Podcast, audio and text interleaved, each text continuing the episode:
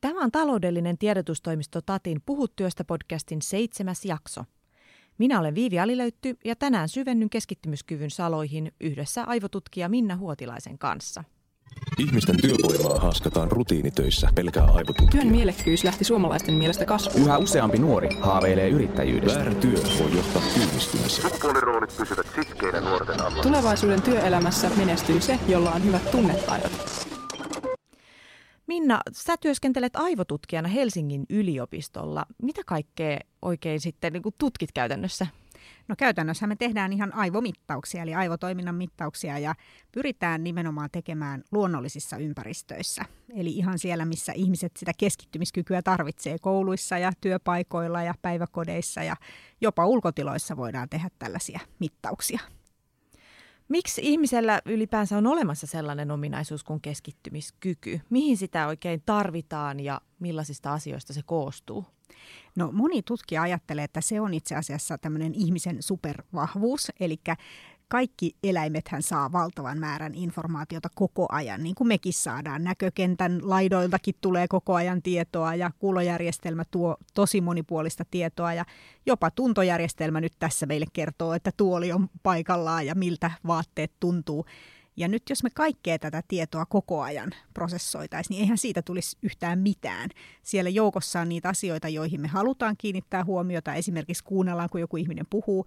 Mutta sitten suurin osa siitä tiedostahan on tavallaan vähän niin kuin turhaa. Että jos ne vaatteet nyt edelleen tuntuu samalta kuin ne tuntuu aamulla, niin ehkä sitä ei enää kannata hirveästi miettiä.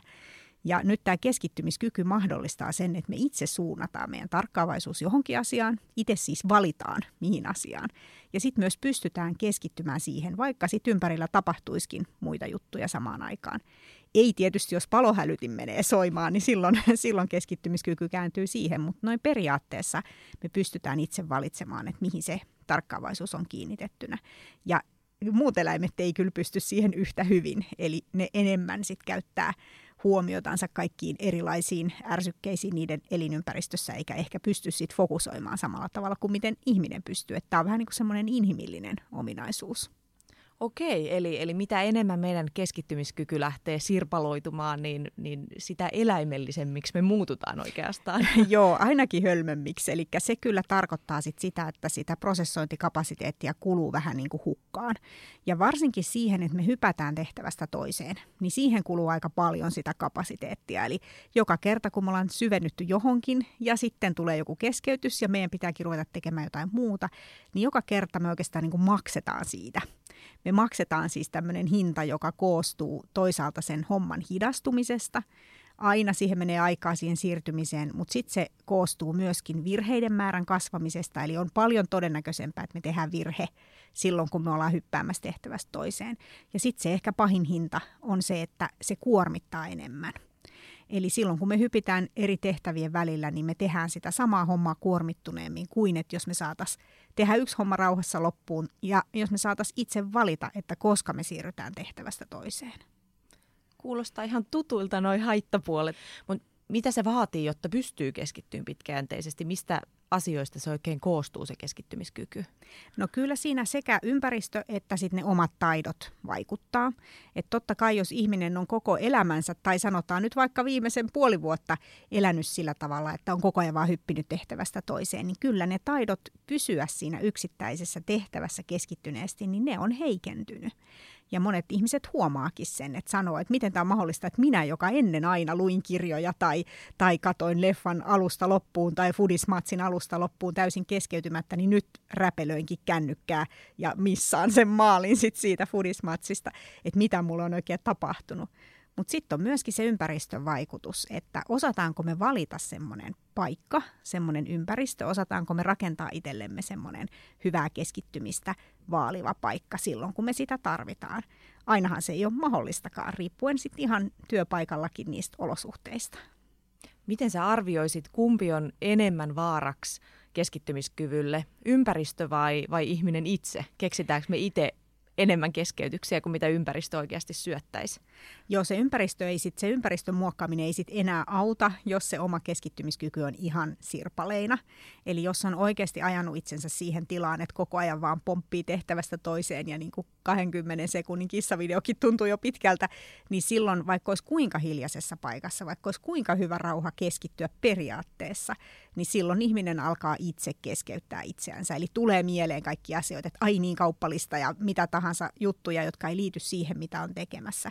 Eli silloin ne keskeytykset ei tulekaan enää edes siitä ympäristöstä, vaan ne tulee ihan omasta päästä. Onko nämä keskeytykset ja, ja tämä keskittymiskyvyn sirpaloituminen, niin nyt jotenkin tämän ajan ilmiö tuntuu, että se on ollut nyt tosi paljon esillä. M- mitä tässä on tapahtunut? No mä luulen, että tässä on tapahtunut muutamia juttuja. Ensinnäkin työelämässä niin meillä on aika paljon ihmisten vastuut pirstaloitunut. Eli aikaisemmin, jos meillä oli työntekijä, joka oli huippuasiantuntija, jolla oli hyvin tämmöisiä laajoja vastuita, esimerkiksi tuotekehitystä tai asiakaspalvelun kehitystyötä ja tämän tyyppistä, niin tällä samalla henkilöllä ei ollut sitten tällaisia pikkuvastuita, eli vaikka matkalaskun tekemistä tai jonkun raportin muistamista johonkin tiettyyn päivään mennessä ja niin edelleen, vaan meillä oli enemmän sitten sen tyyppisiä ihmisiä, jotka hoitikin sitten tätä tämmöistä juoksevaa asiaa. Ja nyt kun työelämä on kehitetty sillä tavalla, että meille kaikille on tullut vähän niin kuin monenlaisia vastuita, niin ne vähän kilpailee keskenään. Eli silloin käy niin, että kun yrittää syventyä siihen pitkäkestosta syventymistä vaativaan tehtävään, niin se kilpailee niiden pikkutehtävien kanssa samanaikaisesti. Sitten on tietysti tämä monitilatoimiston yleistyminen, eli monet kokee keskeytyksiä siitä ympäristöstä ja ihmettelee, että miten näiden kanssa pärjätään. Ja pahimmassa tapauksessa istuu kuulosojamet päässä siellä omalla työpisteellänsä. Ja sitten tietysti nämä älylaitteet. Eli siellähän on tämmöinen oikein keskeytysten ja, ja tota, tarkkaavaisuuden kaappaamisen niin kuin business käynnissä. Eli meidän tarkkaavaisuudestamme käydään kovaa skabaa kaikkien eri apsien välillä, että mikä niistä nyt saisi sun tarkkaavaisuuden napattua ja jos sitten saa, niin miten sen saisi pidettyä siinä nimenomaisessa sovelluksessa, että, että tota, se on aika kovaa bisnestä ja sitä ei ehkä välttämättä tuo ajatelleeksikaan, koska – nehän tarjoaa meille tosi kivoja, pieniä, nautinnollisia hetkiä, eikä me ehkä ajatella, että ne muokkaa meidän kognitiota. Me käytiin kysymässä Keskon viestintäpäällikkö Anna Ingetiltä, että minkälainen hänen normaali työarkensa oikein on ja, ja miten siinä kiireisessä viestintäpäällikön arjessa pystyy oikein keskittymään. Kuunnellaan se tähän väliin kahta samanlaista päivää ei kyllä viestintäpäälliköllä töissä ole, että se mun työpäivä muodostuu erilaisista palasista. On asioita, joita mä tiedän, että mun pitää tehdä ja edistää pidempiä ja lyhyempiä aikaisia projekteja. Sitten on kaikenlaisia palavereita erilaisten sidosryhmien kanssa, ja sitten on lisäksi paljon kaikkea sellaista nopeaa reagointia vaatia, vaativia yllättäviä tilanteita, joita tulee liiketoiminnalta tai vaikkapa median haastattelupyyntöjen muodossa tai, tai jotain muuta, mitä huomataan yhtäkkiä, että tätä ei olekaan valmisteltu ja nyt pitää äkkiä hoitaa se. No aamut on ehdottomasti sellaisia aikoja, ja sitten myös niin kuin silloin, kun jos vaikka pitää iltapäivällä keskittyä, niin usein vaihdan paikkaa, että mä saatan lähteä vaikka töistä pyörällä kotiin, ja sitten kun mä oon siellä kotona, mä oon vartin pyöräilyraittiissa ilmassa, niin sitten mä pystyn niinku vaikka kirjoittamaan ja keskittymään. Tai sitten ihan mä teen täällä ää, töissä sitä, että mä vaihdan niinku huonetta, että mä yritän löytää jonkun sopen, missä mä en, missä mä en ollut, ja sitten niinku hengittää ja sitten aloittaa uudelleen. Sitten musiikki on kyllä tosi hyvä, että mä laitan Spotifysta jonkun jonkun relaxing music rauhoittumislistan pyörimään ja niillä isoilla korvakuulokkeilla niin kuin, sitä kautta saa sen niin kuin, tilanteen rauhoitettua. Ja kyllä mä joskus siis pidän niitä kuulokkeita päässä vaan ilman, että sieltä edes kuuluu mitään, koska se on jotenkin semmoinen, että sen avulla mä saan niin kuin, mieleni haltuun. Viestintähän on tavallaan sellaista asiakaspalvelutyötä, että, että on sitten liiketoiminnan kumppanit, kenen kanssa tekee, tai kollegat, tai, tai asiakkaat somessa, tai toimittajat, niin, niin tavallaan mun tärkein tehtävä on vähän niin kuin palvella niitä näissä viestinnän asioissa, niin siihen se vähän niin kuin perustuu, että kun mä oon töissä, niin mä oon tavallaan käytettävissä. Mutta sitten taas on tiettyjä töitä, joita varten on pakko rauhoittaa vähän pidempi pidempi aika ja, ja se kyllä sitten onnistuu, että notifikaatiot pois ja puhelin nurinpäin pöydälle ja täytyy luottaa siihen, että jos, jos jotain todella kiireistä tapahtuu, niin sitten kyllä mut etsitään käsiin. Ja sitten toisaalta, toisaalta niin kuin tietysti se, että yrittää sitä vaikka ennakoida, että, että sanoo vaikka kollegoille, että nyt mä oon etänä, että mun pitää tehdä jotain keskittymistä vaativaa hommaa, niin silloin, silloin ihmiset tietää, että, että no tota voi häiritä, mutta se ei välttämättä vaikka vastaa heti. Että yrittää luoda semmoisia olosuhteita. Miltä tämä Annan työarki kuulosti keskittymiskyvyn kannalta? Vaikuttiko sellaiselta tavanomaiselta työskentelyltä, mitä, mitä nykyään asiantuntijatyö on? Joo, tässähän oli viestinnän tehtävistä kysymys ja viestintä on juuri luonteeltaan sellaista, että siinä pitää sitten vaan hypätä tekemään sitä uutta asiaa, kun se, kun se yhtäkkiä tulee pöydälle. Ja myöskin asiakaspalvelu on tyypiltään just semmoista. Hän kuulosti erittäin taitavalta tässä oman, oman keskittymiskykynsä säätelyssä, eli hänellä oli tosi paljon hyviä keinoja käytössä, kaikki nämä musiikit ja tilan vaihtaminen ja kotiin pakeneminen ja muu vastaava, niin selvästikin on miettinyt tätä asiaa huolellisesti kyllä jo omalle checklistille tuli sieltä asioita, että mi- mihin pitää omassa työssä kiinnittää myös huomioon, minkälaisia keinoja voi ottaa käyttöön. Joo, ja iso askel on jo se, että oivaltaa niiden työtehtävien erilaisuuden, että ei yritä tehdä eri tehtäviä samalla tavalla. Et silloin kun on se joku isoa kehittämistä vaativa projekti, niin täytyy ihan oikeasti pysähtyä miettimään, että paljonko tähän menee aikaa ja paljonko, miten mä pääsen sellaiseen tilaan ja paikkaan ja rauhaan, että mä voin tätä oikeasti tehdä, että koska se tapahtuu. Ja se ei välttämättä riitä, että sitä miettii yksin, vaan sitä pitää ehkä miettiä siellä työyhteisössä, että koska on se pari päivää, että mä voin olla ihan oikeasti niin kokonaan pois, että kukaan ei ota muhun mitään yhteyttä, ellei sitten tule just se kaikkein tärkein palohälytysjuttu sillä hetkellä. Jos mietitään tästä nyt muutamia vuosia taaksekin päin, niin onko ihmisen tarve hallita keskittymiskykyä muuttunut jotenkin?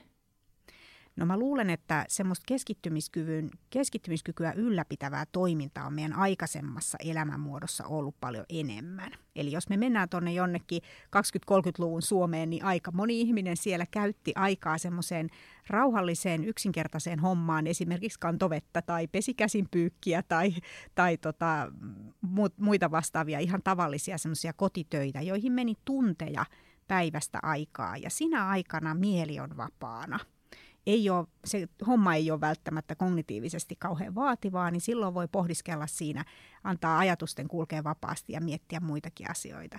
Ja tämä kyllä ruokkii sitä keskittymiskykyä sit niissä tilanteissa, kun sitä tarvitaan, että ollaan vaikkapa melusassa tilassa, jossa kuunnellaan, kun joku henkilö puhuu, tai on jotain, jotain säpinää, mihin ei tarvitse kiinnittää huomiota.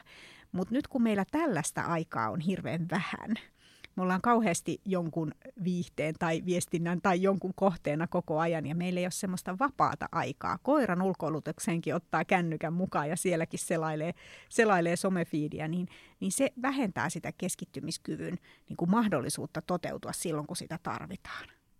No jos me mietitään tätä työelämän murrosta ja sen mukana tietysti tai sen mukanaan tuomia muuttuvia työtehtäviä, niin tarvitaanko me tulevaisuudessa oikeastaan keskittymiskykyä lainkaan? Miten, miten nämä muuttuu tulevaisuudessa, nämä meidän tarpeet?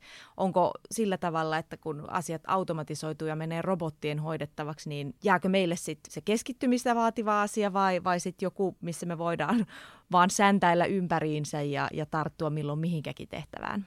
No tässä voi tapahtua semmoista polarisoitumista. Et mä tietenkin toivon kauheasti, että kaikki nämä tämmöiset matkalaskut ja turhat raportoinnit ja tuntikaavakkeet ja muut, niin ne automatisoidaan tosi nopeasti. Että niihin käytetty aika on mun mielestä tosi turhauttavaa. On no harmi, niin on. niin, on harmi, että niihin menee niin paljon niin kuin taitavien ihmisten työaikaa tavallaan ihan hukkaan, että ne datathan voitaisiin kerätä automaattisemmin ja mun mielestä myös aika paljon epätarkemmin, jos ajattelee vaikkapa tuntikirjauksia kuin mitä tänä päivänä tehdään. Et siihen mun mielestä on paljon kehittämistarvetta ja jos näin tapahtuu, niin silloin meidän työelämän huippuasiantuntijoiden työaikaa vapautuu siihen varsinaiseen hommaan. Eli se on juuri sitä keskittymistä vaativaa, oikein vaikeiden asioiden kanssa työskentelyä, ideointia, tulevaisuuteen katsomista, ongelmanratkaisua ja myöskin toisen ihmisen asemaan asettumista. Että aina kun me kehitetään tuotetta tai palvelua, meidän täytyy aina miettiä sitä henkilöä joka sitten on se sen lopullinen käyttäjä. Ja se hänen nahkoihinsa pääseminen, hänen luokseen meneminen, hänen tapaamisensa ja, ja se, että päästään oikeasti keskittymään siihen, että minkälaiselle ihmiselle tässä nyt ollaan tekemässä tätä tuotetta tai palvelua, niin se mä toivon, että se paranee entisestään. Mutta sitten mä toki myös pelkään, että tulee semmoista pelkkää silpputyötä.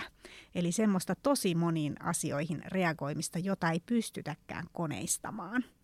Ja, ja se on sitten aikamoista hommaa. Varmaan ehkä viestinnän puoli saattaa olla just semmoista, eli joudutaan nopeasti reagoimaan muuttuviin tilanteisiin ja siinä tarvitaan se ihmisen päätöksenteko, että mitä nyt tehdään. Et sekin on kyllä vähän nähtävissä, että, että tulee vielä enemmän tätä silppua ja vielä nopeutuu tämä silpun tekeminen. Tämä onkin kiintoisaa ajatella, että ruvetaanko meitä sitten jo koulussa valmentamaan joko tai että kahdenlaisiin tehtäviin. Että ne, meillä on ihmisetkin, joita valmennetaan sitten keskit, syvää keskittymiskykyä vaativiin tehtäviin ja, ja sitten tähän silpputyöhön. Jännä nähdä, miten se sitten oikein lähtee menemään. Joo, ja tässä on tietenkin luonnekysymyksiä nyt jo, että jos ajatellaan vaikkapa yrittäjiä, niin hyvin monet yrittäjät hän on sellaisia, jotka juuri nauttii siitä, että on monta rautaa tulessa yhtä aikaa ja niin edelleen. Ja sitten taas esimerkiksi tieteentekijöiden puolella, niin tiedän monta sellaista henkilöä, jonka nautinollisin työpäivä on se, kun hän on yksin omassa työhuoneessaan materiaaliensa parissa ja työhuoneen ovi on kiinni.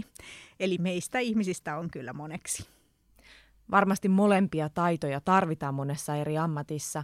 Miten, jos, jos nyt on päätynyt sinne, luiskahtanut sinne silpputyön puolelle ja, ja tunnistaa sen tarpeen, että tarvis keskittyä vähän pidempään ja, ja, ja näkee, että tulevaisuudessa työtehtäjät kenties muuttuu vielä enemmän sitä keskittymiskykyä tarvitseviksi, niin miten voi sitten lähteä kehittämään sitä omaa keskittymiskykyä? No kyllä se ensimmäinen askel on se, että tunnistaa, minkälaisia ne työtehtävät on luonteeltaan, niin mitä ne niin kuin vaatii. Ja jos siellä huomaa, että siellä on sellaisia tehtäviä, jotka vaatis enemmän sitä keskittymistä, niin sitten lähdetään miettimään, että miten juuri minä saan sitä. Eli mietitään niitä tiloja, missä työskennellään ja niitä työskentelemisen tapoja. Sitten niin kuin tuossa insertissä kuuluu näitä ihan perusohjeita, että onko ne sähköpostimerkkiä nyt pakko olla koko ajan päällä ja piippaako se kännykkä jatkuvasti jotain viestiä siinä, että ihan tällaisia perusälylaitteiden käyttötapoja kannattaa kyllä – opiskella myös. Ja sitten aivojen näkökulmasta tietysti se aivojen peruskunnosta huolehtiminen, eli siis se, että nukutaan hyvin ja ulkoillaan joka päivä ja syödään hyvin, niin ne on myös asioita, jotka vaikuttaa ihan suoraan siihen, että hetkellisesti miten meidän kognitio toimii. Moni näistä asioista kytkeytyy vahvasti myös työyhteisöjen siihen työkulttuuriin, mikä on sallittua työpaikoilla, mikä ei. Mikä sun viesti on kaikille esihenkilöille, että miten, miten he voisivat omassa asemassaan tukea paremmin tiimiläistensä keskittymiskykyä? No kyllä nämä asiat pitää ottaa puheeksi ja jotkut säännöt pitää olla. Eli koska saa keskeyttää, miten mä voin viestittää työntekijänä ja esimiehenä muille ihmisille, että nyt on hyvä hetki jutella mun kanssa, nyt on huono hetki jutella. Miten se viestittäminen tapahtuu kätevästi. Kahvihuoneisiin panostaisin tosi paljon. Jos kahvihuone on erittäin kutsuva paikka, niin siellä käydään tosi monta kertaa päivässä. Ja se on loistavaa, koska silloin kun työntekijä on kahvihuoneessa, niin toinen työntekijä sattuu sinne samaan aikaan ja voi kysästä jonkun työhön liittyvän asian, jolloin hän ei keskeyttänyt toisen ihmisen työtä. Ja se tuli hyvin nopeasti ja kätevästi hoidettua se asia, paljon kätevämmin kuin esimerkiksi sähköpostilla. Ja sitten näistä sähköpostin käyttösäännöistä kanssa, että kuinka nopeasti ne sähköpostit pitää lukea. Räjähtääkö koko maailma, jos puoleen päivään mennessä ei ole vielä kertaakaan avannut sähköpostilaatikkoa? Onko se vaarallista? Ja miten sitten viestitään niissä tosi nopeissa tilanteissa. Eli tuossa insertissä sanottiin, että joku sitten etsii minut käsiinsä, että joku tapa pitää sitten olla, että se työntekijä voisi tietää, että jos tulee sellainen tilanne, niin mut sitten kyllä löydetään työyhteisössä tällainen sopiminen on ehkä vähän helpompaa kuin sitten tuolla koulumaailmassa. Miten opettaja pystyisi tukemaan lapsia tai nuoria sitten tässä keskittymiskyvyn kehittämisessä? Joo, sehän on yksi näitä opettajan perustehtäviä, että hän kehittää oppilaiden kognitiota ja sitä omaa ymmärrystä siitä omasta kognitiosta ja sen vaatimuksista. Että taitava pedagogi kyllä huomaa ne tavat ja tietää ne tavat, että millä yksittäiselle oppilaalle saadaan se keskittyminen onnistumaan. Et silloin, jos on keskittymiskyvyn ihan tämmöisiä selkeitä puutteita, niin siihen on olemassa paljon erilaisia keinoja. Eli voidaan käyttää esimerkiksi jotain palloa, jota voi puristella siinä samalla, kun kuuntelee opetusta. Tai sitten jos tehdään itsenäistä työskentelyä, niin voi käyttää taustamusiikkia. Ja paljon käytetään erilaisia kiikkutuoleja ja muita sellaisia, jossa voi pikkusen liikuskella samaan aikaan sen oppimisen aikana. Ja sitten tietysti se, että saadaan komennettua ne oppilaat sinne välitunnille, niin se on kyllä tosi tärkeä juttu. Ja vielä siellä välitunnilla mieluummin ihan hikeen asti liikkumaan, niin silloin tiedetään, että keskittymiskykyä on, on tallella, kun tullaan sieltä luokkaan.